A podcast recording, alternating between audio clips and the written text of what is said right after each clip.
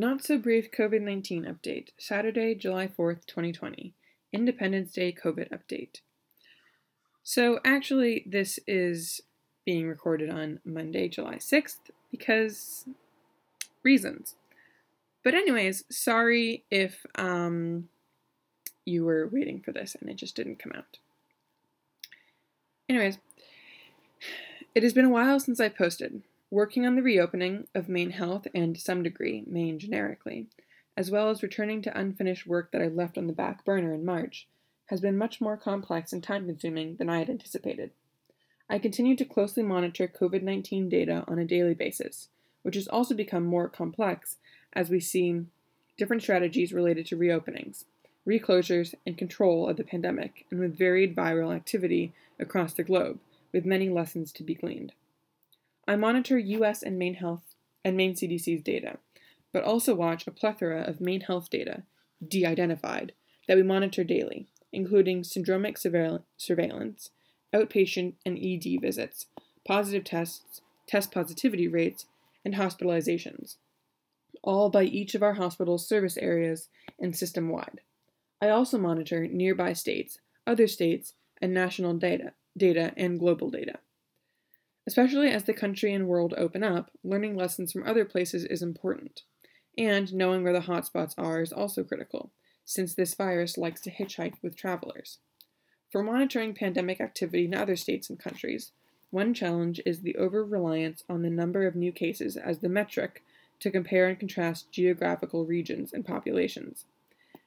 Because this metric is very dependent on test availability and can be a barometer of good testing, I prefer data such as test positivity rates and hospitalizations to compare and ideally the R naught, but that is really rarely available except ones based on case numbers.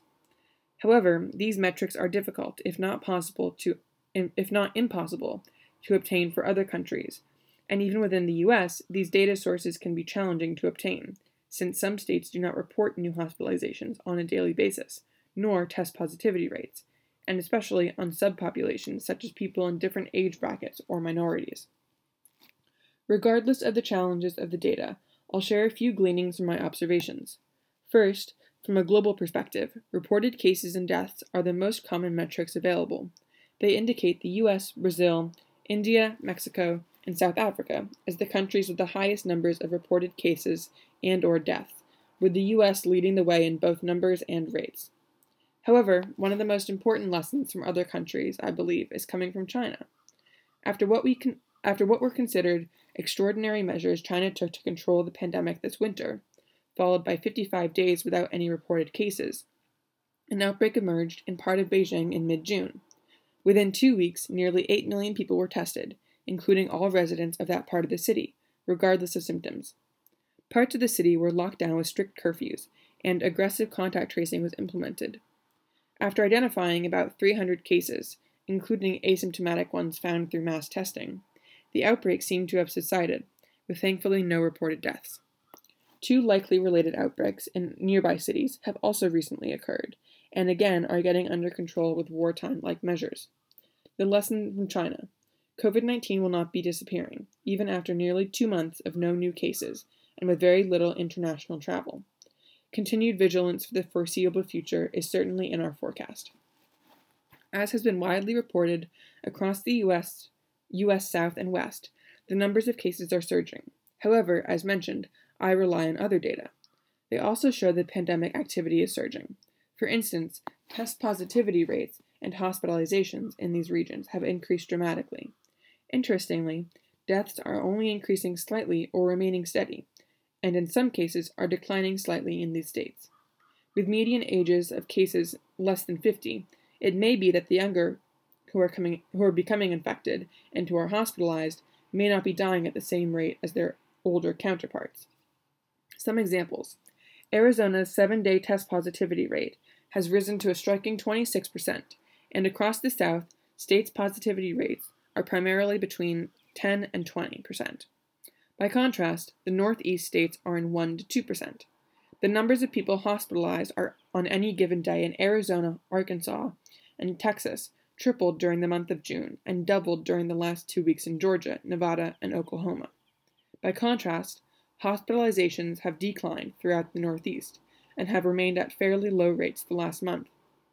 The cautionary tale seems to be that the massive and abrupt reopenings across much of the South and West have resulted in surges that are now threatening their economies, as in many areas, they've had to, ga- they've had to again close businesses and ask people to stay home. What about Maine? Maine is seeing a slight uptick in activity. While it may not be a cause for alarm at this point, I do see it as a warning sign of the need for maintaining vigilance and surge capacity. Some signs Maine CDC and Maine Health NorDx Lab have seen slight increases in test positivity rates, though they are both staying below 3%. All counties are seeing some cases among Maine residents the last two weeks. Although the numbers in rural communities are often not large, a case or two most often indicates there is disease in the area, and some rural counties have seen hospitalizations. Maine Health syndromic surveillance, the percent of people the, the percent of people presenting with symptoms consistent with COVID-19 has been has seen slight increases. The number of cases reported daily in Maine has risen over the last week, in the absence of major outbreaks, from 10 to 30 range to 25 to 50. And the number of hospitaliz- hospitalizations has stayed fairly flat, with a trend of increasing slightly from early mid 20s to late 20s. New US CDC compilation of forecasts show Maine experiencing possible increases in hospitalizations over the next four weeks to 10 to 20 new hospitalizations per day from current rate of less than five.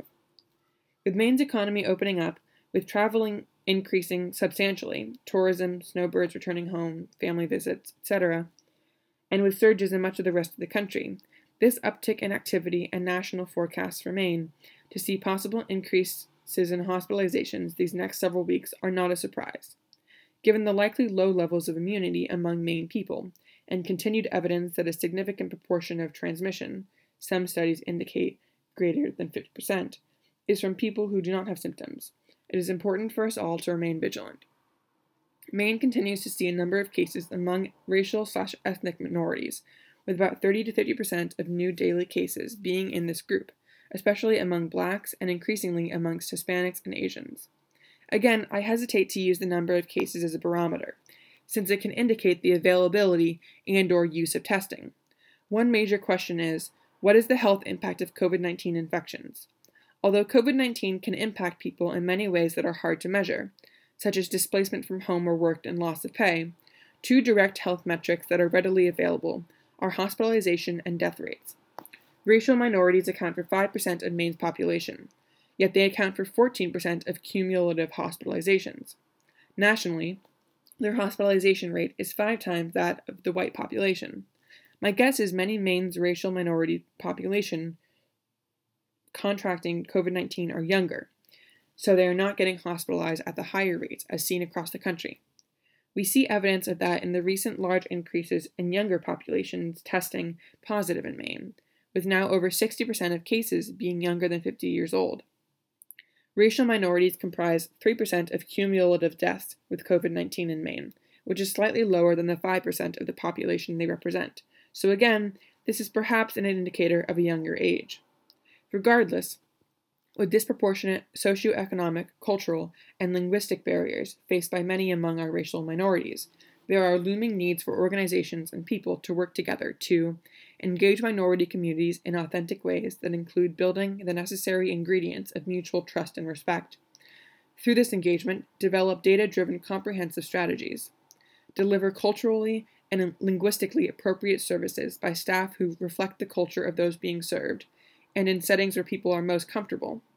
Build upon cultural assets and strengths of communities, e.g., existing relationships and faith communities and continue to build substantial capacities for addressing a myriad of health and other issues, and report on outcomes. I hope in the long run, I hope in the long run, more of a systemic approach can be developed, such as strengthening the public health infrastructure to be more fully represented, responsive to our minority communities. Portland Public Health Minority Health Program, Wabanaki, Public Health Serving Maine's Tribes, and Maine CDC's former Minority Health Office are perhaps models to learn from. Visitation to hospitals and some congregate living facilities is starting to open up in some places. This is a critical strategy in this chapter of learning how to coexist with COVID, but leaves many questions that are not fully answered. For instance, how do providers and facilities re engage with loved ones as members of the care team and still maintain physical distancing, masking, hand hygiene, and avoid crowding in order to resu- reduce the chances of disease spread? With so many older people and others in congregate living situations, having lived through an especially lonely period of isolation, how do we address those challenges? Building trust, engaging with each other, reflecting the culture of the setting and people being served, building upon the strengths of the facility, and monitoring outcomes are important strategies for any setting, including congregate living settings.